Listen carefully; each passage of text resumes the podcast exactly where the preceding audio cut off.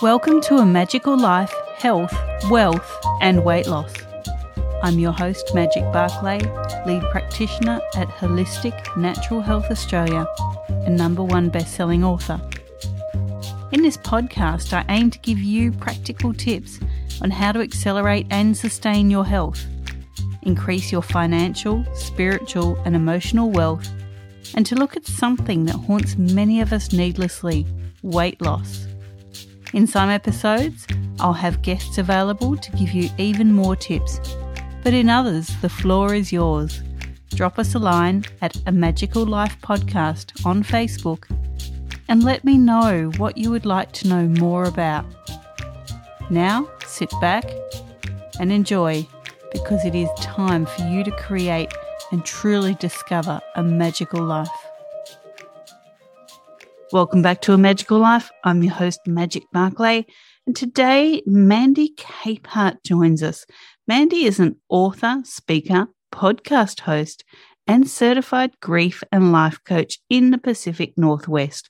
She is the founder of the Restorative Grief Project, an online community of grievers and grief supporters looking for movement while they heal. Her own experience with grief left her searching for resources offering empathetic, long term support without minimizing the pain of the moment.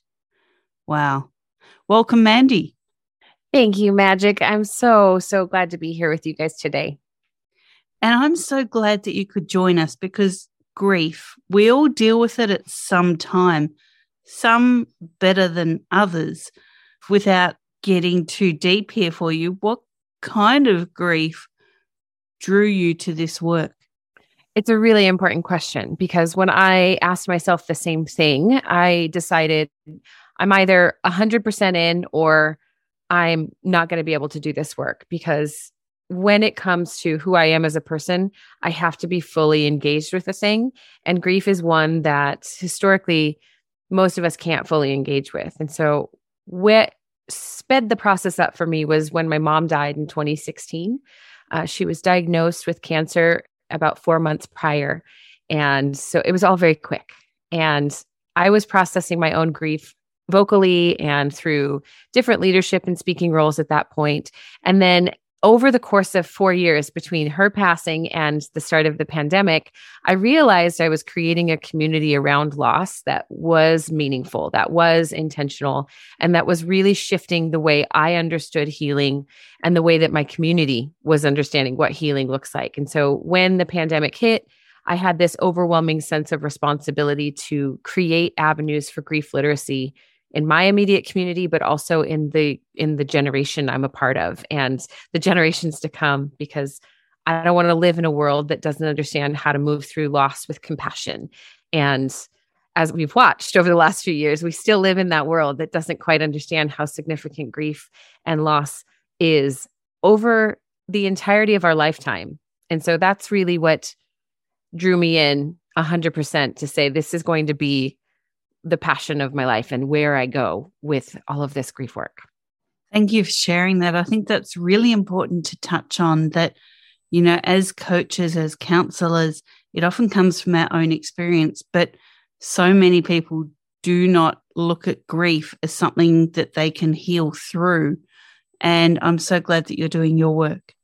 Yeah, I agree with you. And thank you. I think the idea of wounded healers, as we call ourselves, is really common.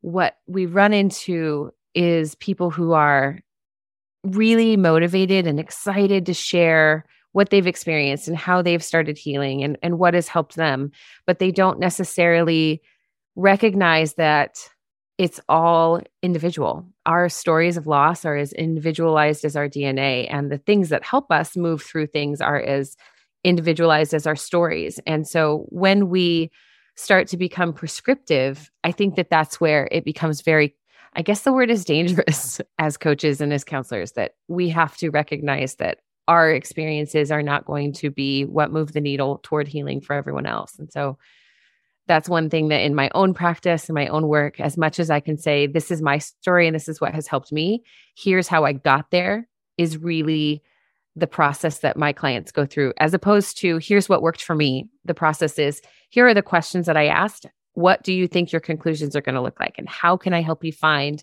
conclusions that are meaningful for you, even if that specific thing did nothing on my healing journey? I love that. Now, look, we ask the same three questions of all of our guests, and everyone gives such a different answer. It's kind of amazing. And I really can't wait for your answers. So, here's the first one What can your expertise do to accelerate health, not just physical health, but emotional and spiritual health?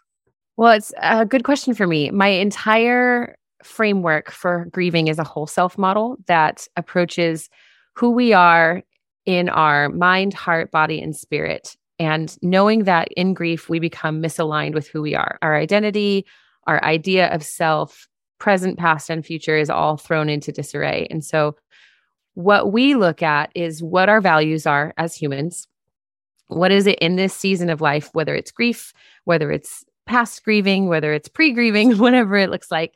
What are the values, the core values that define who we are and how we show up for ourselves, for others, for the world, and for our faith if we have a faith practice. And then from there, I am very intentional with clients about helping them understand well, what kind of thoughts, what is your mind going through right now? And how can we actually realign your thoughts with your core values so that you do feel more in control of the thoughts that you're thinking and more present with your thoughts? And the same is true with the emotions we experience the physical experiences in our bodies, what we're feeling, and then the way we connect to the world around us and to ourselves through our spiritual practices. So for me, it looks like constantly reevaluating our alignment with our values and what we're experiencing and finding wholeness through just becoming present and aware of who we are now on the other side of loss. I think loss and working through our grief certainly changes us and I think many people just aren't really prepared for that change. They, you know, want to be the person they were before the loss. And it's just not really a feasible thing, is it? I wish it were, but I don't know anyone who has been unchanged by grief. So it's a secondary loss, this loss of our identity or our sense of self, our placement in the world, whether it was a loss of a relationship, loss of a home, loss of a loved one, loss of a job. There are so many different forms of loss that we have ascribed as part of our identity. And so, as we are watching things removed out of our control, or sometimes in our control, but even still from our lives, we have to reckon with this new version of who we are and how we show up for ourselves and for others. And I think that that's where it becomes really difficult because when it's a controlled loss, like I chose to leave this job, there are still big pieces of who we are that are connected to how we identified because of that job. And that's worth grieving. It's not like you can say, oh, well, I chose this loss. And so it doesn't matter. And now I just have to deal with it. Maybe leaving gave us a healthier perspective on who we are, but that doesn't mean it still doesn't hurt. And so the same is true with grief events that we have no control over, like losing a loved one or being evicted or illness, all of those things inherently change us because they shift our values, they shift our understanding of who we are and how we show up in the world. And there's no good way to consistently avoid it to the point where it doesn't impact you in some way. Like there's just there's no way that I have found. I could be completely wrong. There might be people who can say, "Oh, I survived this loss because it didn't matter. I was unaffected." But I I always have very big questions for those moments when I get that kind of pushback. Look, we talk about wealth here as well, Mandy. And I know through the loss and grief that I've worked through, my personal and emotional wealth was buoyed, it gained. So, what are your top three tips to creating wealth, not just the financial, but the personal and emotional wealth? I think it goes back to our values. I think what we consider to be valuable or that which makes us wealthy in life is interchangeable with our seasons. So there are going to be seasons in life that I'm rich with friendships, and that is what is most meaningful to me.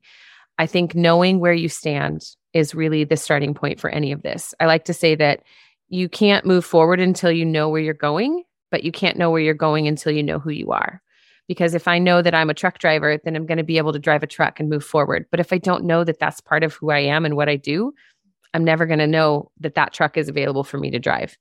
Probably a crazy metaphor, but the point being, if I can take time to recognize what matters to me, that's where I'm going to invest my time and my attention. So if mental wellness and alignment and healing through grief is what makes creates value and wealth in my life, then putting the time and effort in, spending and investing my time, my one thing that I have that is limited and immeasurable to an extent, then that is where I'm placing my value. And that's where I'm going to gain the most return if I can be present and intentional with it. So I think creating wealth in our personal lives is a matter of, again, just recognizing like, who are we and what do we want? And how do we create the environment around us that we can actually pursue it? Great. Now, look, my final standard question is around the weight loss journey. Have you ever battled your weight? If so, what was the trigger to lose that? And what can you offer the listeners around their weight journey, particularly around stress, which is a key issue? And I will ask a second part of this question in a moment. I think it's a really sensitive topic because I know in relationship to my work and grief that our weight is something we have very little control over when it comes to the play in with stress and grief triggers stress in a way that we we just know so little about it.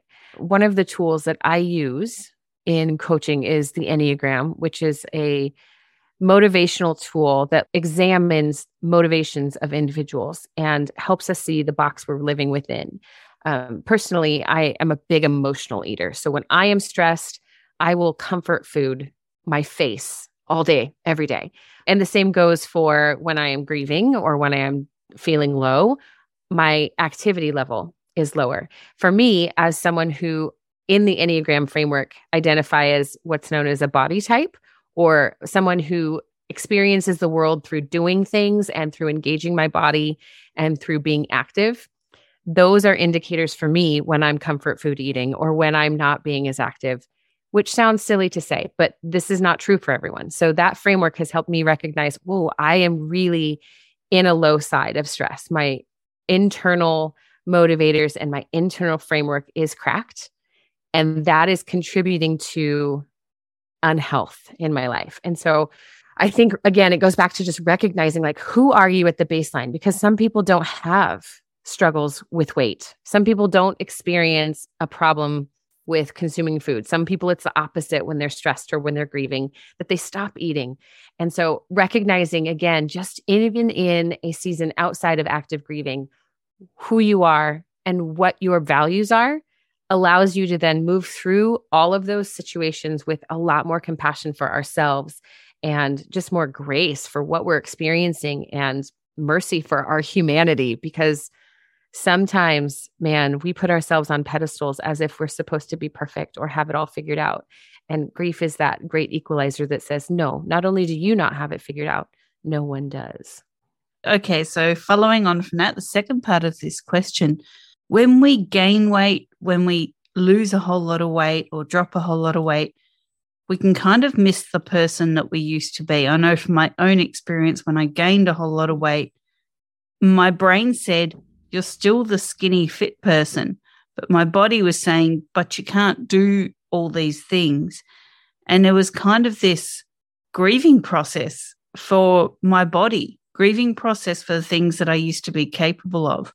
So, how can people get around that? Because not all grief is loss of a loved one, it can be the loss of your former self.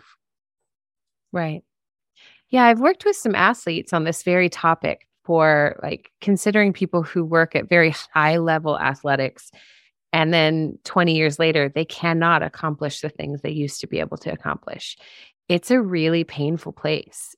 I think it's really complex in that it's what's considered disenfranchised grief. So this concept that because it wasn't a death it's less meaningful. Well the truth is our identity is a huge source of loss. If we over identify with our abilities or with the people we're related to or even the cities we live in, then as we shift, we lose a sense of grounding and we lose that sense of confidence.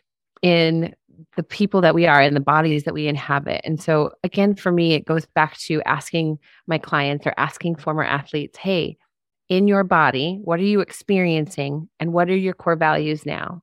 Because who you were when you were 20 and being able to do, you know, huge gymnastics and backflips and swimming triathlons, all the things.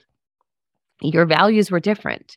Your values in this season of your life cannot be the same that they were because it will leave you in this sense of accessing the past as if it were the present. What we want to do is recognize the past served a great purpose and it has brought us to the point that we are, whether we like it or not. We in this present season get to decide who we are becoming and move towards who we are becoming by aligning our values with what we want.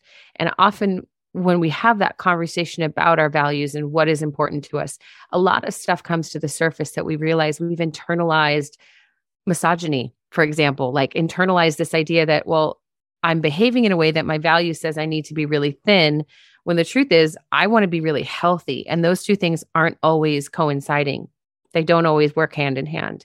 And so, identifying our values and where they come from gives us a sense of empowerment that we can then move through with curious questions with some compassion for ourselves about well where we picked up this idea that we have to be thin and is that causing me more grief or am i actually in a better place right now emotionally mentally physically and spiritually where i feel grounded where i do feel connected or where i can see a path forward. So i hope i answered your question because that that's one of those questions that i i really feel so strongly about just because those internalized values that are actually in create dissonance with what we want and who we want to become can be very very very painful because they're often subconscious values that we've taken on as our own. Very much so. And you know you touched on something important for me and maybe some of the listeners can relate to this. When i was thin i wasn't exactly healthy. Right. You know i was thin and i was able to do a lot and yes i was quite fit but the common cold could sideline me for a week rather than right. two days. So it wasn't exactly an ideal place to be. So I'm glad you touched on that. Now, we've spoken about a fair bit today, and I really want to now touch on the work that you do with the Restorative Grief Project. Can you tell us more about what that involves and you know what the listeners need to know about working through the grief?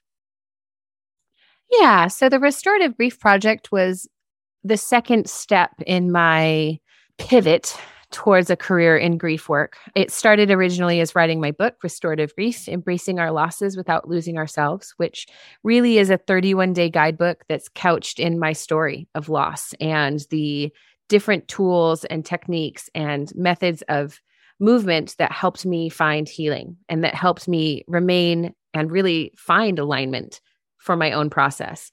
The Grief Project came about after I wrote the book when the valley that I live in experienced a wildfire that destroyed thousands of homes. It was so traumatizing. And the majority of my coaching practice filled immediately with fire survivors. And so what happened in that was I saw the need of more conversations around how to be a healthy and supportive grief supporter in a way that was actually meaningful for grievers, but also to create a psychologically safe place for grievers to say what they need to say without expecting that they have to defend themselves against platitudes or spiritual bypassing or other statements that center the supporter, the speaker, instead of the griever and the one that really needs support and finding out what they need. So, the Restorative Grief Project is a free private online coaching group that is really self guided. It's full, chock full of step by step, like teaching quadrants or guides that you can take yourself through, kind of like a devotional or a journal or any kind of instruction type format. But it's also private and we cultivate conversation around all of these different topics around the prompts that I present on a weekly basis. And the Restorative Grief Project has become this very intimate, safe place for people to show up and say, This is my story. These are the griefs that have compounded in my life, one after the other. And there hasn't been a stopping point in seven years. And I don't know what to do anymore because no one in my life knows what to say. No one in my life knows how to be with me. So the idea is that we then not only create that space where someone can just say that and be seen and validated that that sucks, but also that they can, one, be equipped to walk through it in a way that they begin to see their values and they begin to recognize what it might be that could help them and then empower them to know how to articulate that to the people in their lives that show up and want to support them as they're healing. Because one thing that I found in all this work is that grief supporters don't know what to do. Nobody knows what to say. Everybody centers themselves by saying, I'm so sorry. I can't imagine that happening to me, or I don't know how you do it, or all these I statements, as opposed to, I see you and I'm here. How can I be supportive for you? But saying that in a way that actually carries meaning for the griever, because it's one thing to say, I want to be here for you. Let me know what you need. It's another to recognize that that puts even more pressure on the griever to know what they need. And for anyone who's listening that has lost someone, I don't know about you, but when my mom died and all the other people who I have loved who have passed, I had no idea what I needed. I needed them back. And that smart remark doesn't do any good for anybody other than to create boundaries, you know, and push people away. So, long story short, the Restorative Grief Project has created this beautiful environment and community online where grievers can be honest and grief supporters can find out how to support their grievers more intentionally and effectively. Great. So, look, we are in difficult times and we are seeing an increase in incidents of young people dying. And I'm not going to go into why or how, but it's there. So, how can mothers and fathers deal with the younger people passing away? Mm. Like, that's kind of something we're not really set up for. It's a great question. I have worked with many people who have lost their children, both to illness, to suicide, to all number of things, even through divorce, losing access to their children. Uh, and I think we have this interesting idea that as parents, we have to be the strong ones for the siblings or for other kids. And it's just not true. Grieving is such a natural part of who we are, and it's a natural part of life. It's the other side of the coin, like life on one side, grief on the other. It's intermingled, it's connected. And when we pretend that grief is not impacting us, when we stuff it away or we create these armored areas of ourselves, we're doing it out of this idea of self preservation, right? Stiff upper lip, keep calm and carry on kind of atmosphere. But it's such a disservice.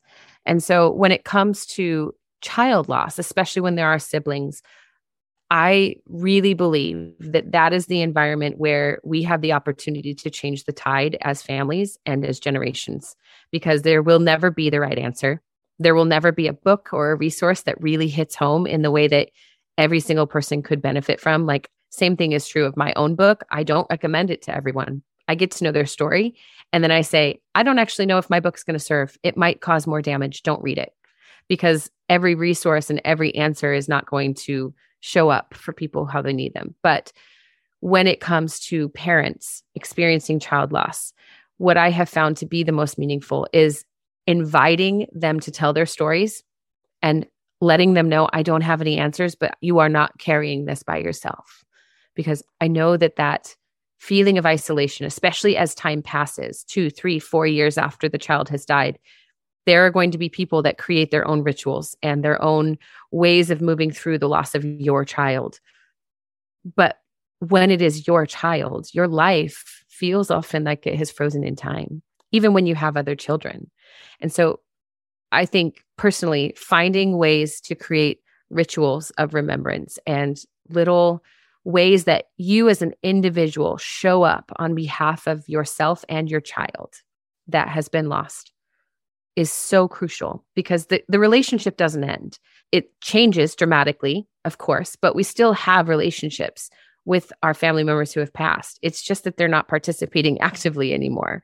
And so we then have the deciding opportunity to define what it looks like. I have a client who made this beautiful decision to honor a child with a tattoo every year. That's not advice for everyone, but for this family, it's absolutely perfect and stunning. But it took a lot of work to get there. And I think that that level of intentionality and doing the work is how we can move through it because there is no answer. Like for everything that I just said, I don't have any answers, but I do have compassion and I do have the ability to help people continue to ask questions of themselves of, well, what would be meaningful today? It may be that getting a tattoo every year is only good for five years and then you run out of space. what then? So it's always this matter of like, well, again, what are my values? How do I maintain my relationship and my love for this child that I've lost? and move forward, bringing them with me, integrating their memory and their story into my story today and this new version of who I am. Now, we've seen some division in the world recently. And again, not diving into the why or the how, but it's there. How do people grieve a loss of community or a loss of friends? Mm. And particularly when they know that there's other people pulling strings behind that loss. How do yeah. they, you know, reconcile that those friends are now gone, even though they know they're still there, but they're not there? Do you know what I mean?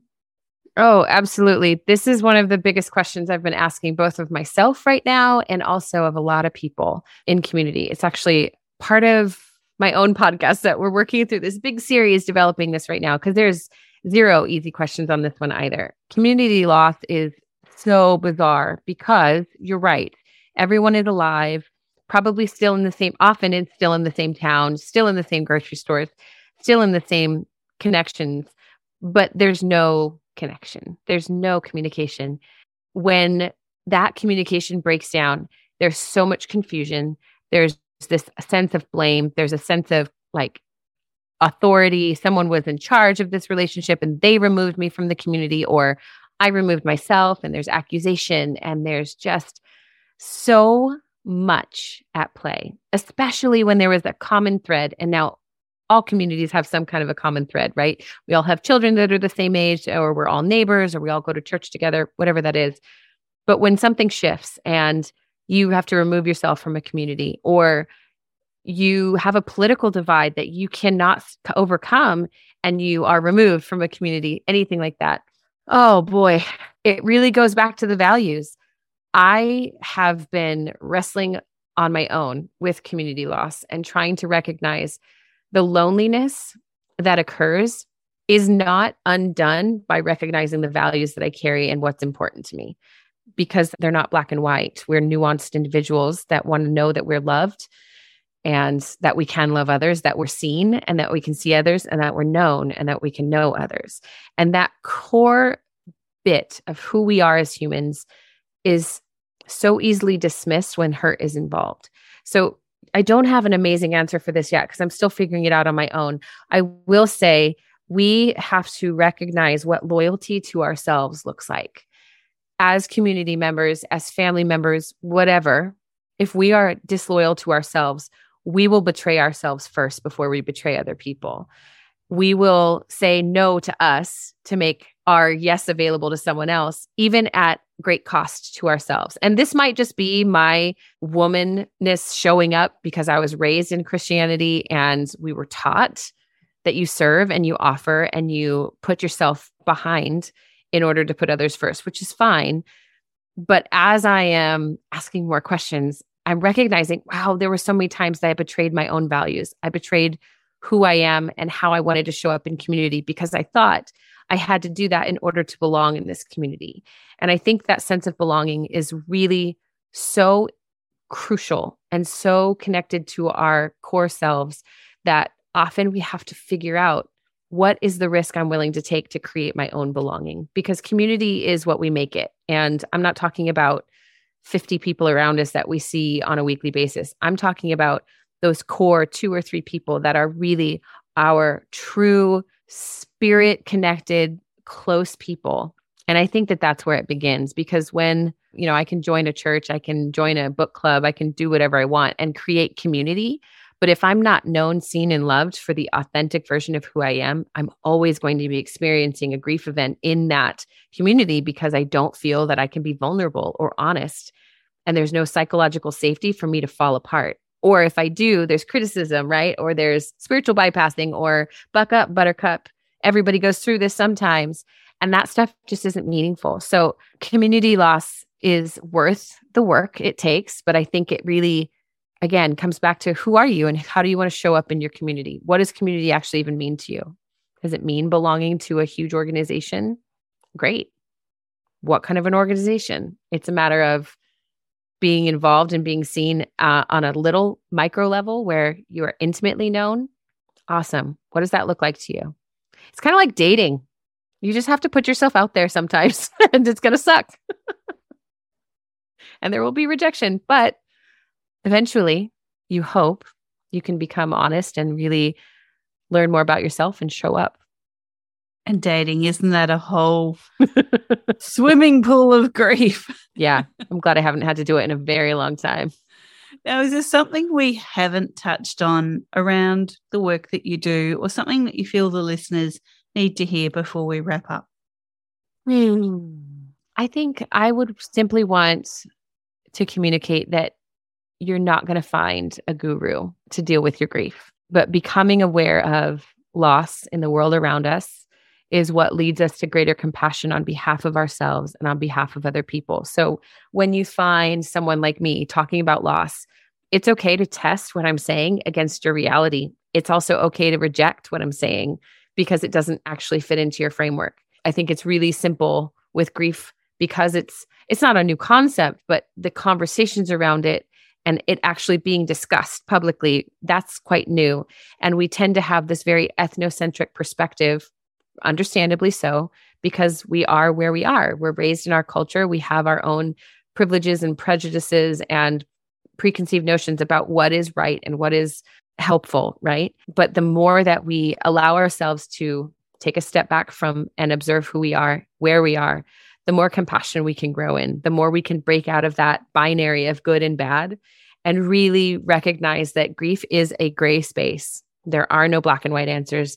There is no good or bad. There's just helpful and unhelpful. And recognizing that we get to choose how we show up for ourselves means we also get to choose how intentionally and lovingly we show up for other people. And I, am a big believer that the more we do it for the individuals in our lives, the more they will carry on and do it for someone else in that same way, in a curious and compassionate way, not one that is, you know, bullish and says, I know the answer, or I have an idea, or you should do this.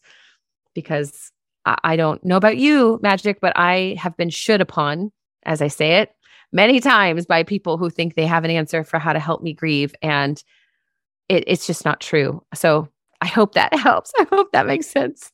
it does. And I have been should upon and yeah, not, not a pleasant place to be. No. Well, look, thank you so much for joining us. Now, before we let you go, we love freebies here. Can you offer the listeners a freebie?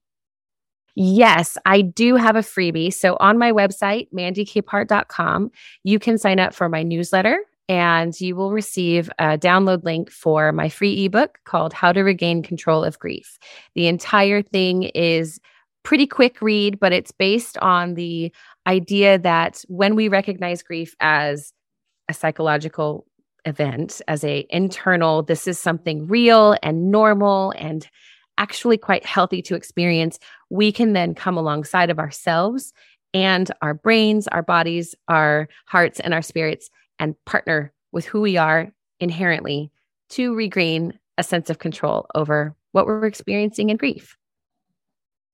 Lovely. Now, that website was www.mandycapehart.com. Mandy, thank you so much for joining us.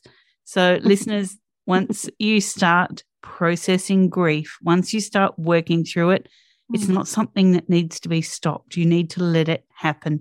I hope you've gotten so much out of today. Again, Mandy, thank you for joining us. Absolutely, Magic. Thank you. And well done. I love that you wrapped it up the way you did because it's such an ongoing process. Thank you for saying it that way. My pleasure. Listeners, again, thank you so much for your time. And please jump onto our Facebook page at A Magical Life Podcast. Jump onto Apple Reviews. Let us know what you think. And on the Facebook page, let us know who you need to hear from. If you would like Mandy to come back and we delve into this a bit more, please just give us a shout out. For now, go forth and create your magical life. Thanks for listening today. Please subscribe to hear future episodes, leave a review, and share this podcast. You can follow us on Facebook at A Magical Life Podcast or at Wholistic Natural Health Australia. That's holistic with a W. You can find us on Instagram at Wholistic Natural Health or at www.wholisticnaturalhealth.com.au. That's where you'll access all sorts of articles, freebies, and more.